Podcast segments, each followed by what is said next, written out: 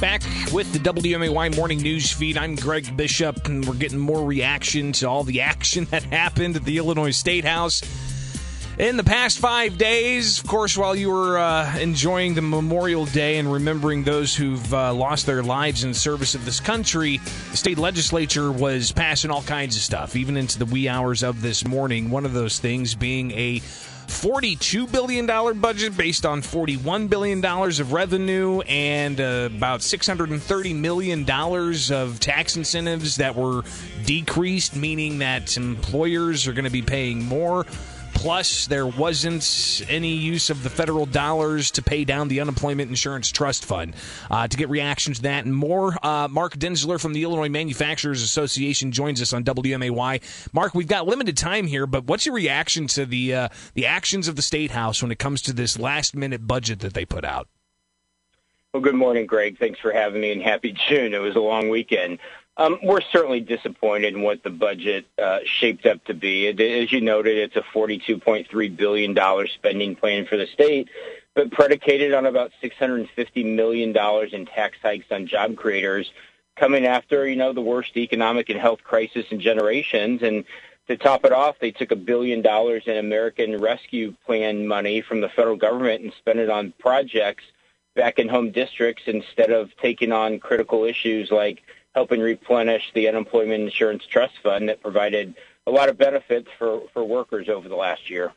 The unemployment trust fund, um, how is that funded, and how is that debt going to be uh, uh, filled if the federal tax dollars aren't used for it?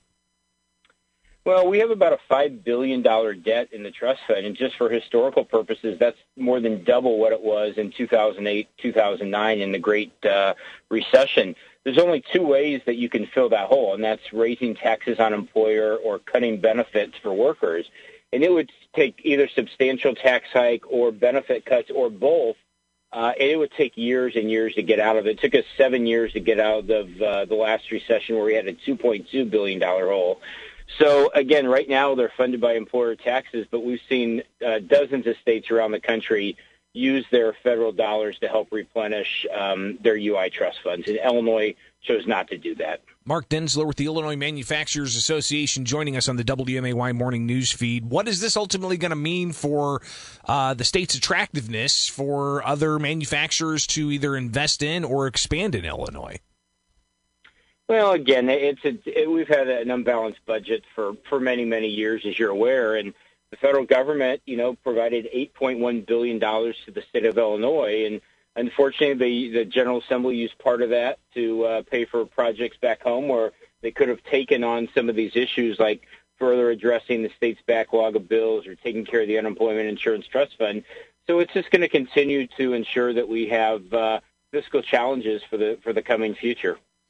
Mark, another issue that wasn't addressed, at least not to my knowledge, as closely as I watched, um, COVID 19 liability protection. Uh, how important is that, and why aren't we seeing any action on that? Well, the trial bar in Illinois has a pretty strong presence, as you're aware. And, um, you know, unfortunately, uh, the governor and General Assembly didn't have any desire to take on the trial lawyers and to pass some kind of common sense protections from frivolous lawsuits. And so you know, whether you're doctors or hospitals or manufacturers, you're going to continue to face some of these lawsuits that uh, our counterparts in other states don't face. So, you know, we were very di- uh, disappointed in that, and, and the House as well took out some BIPA reforms uh, that were opposed by the trial bar. So again, it was a it was a difficult session for the state's job creators. Mark Denzler with the Illinois Manufacturers Association here on the WMAY morning news feed. Uh, and I greatly appreciate you taking the time and, and, reacting. And I imagine we're going to talk more in the future about uh, these issues and more because they are going to look at how to use those federal dollars. And it's an option, uh, Majority Leader Greg Harris said, uh, to possibly use those for the UI Trust Fund. So uh, we'll revisit this issue in the future. Hey, man, uh, be safe and we'll talk soon, okay? Thanks, Greg.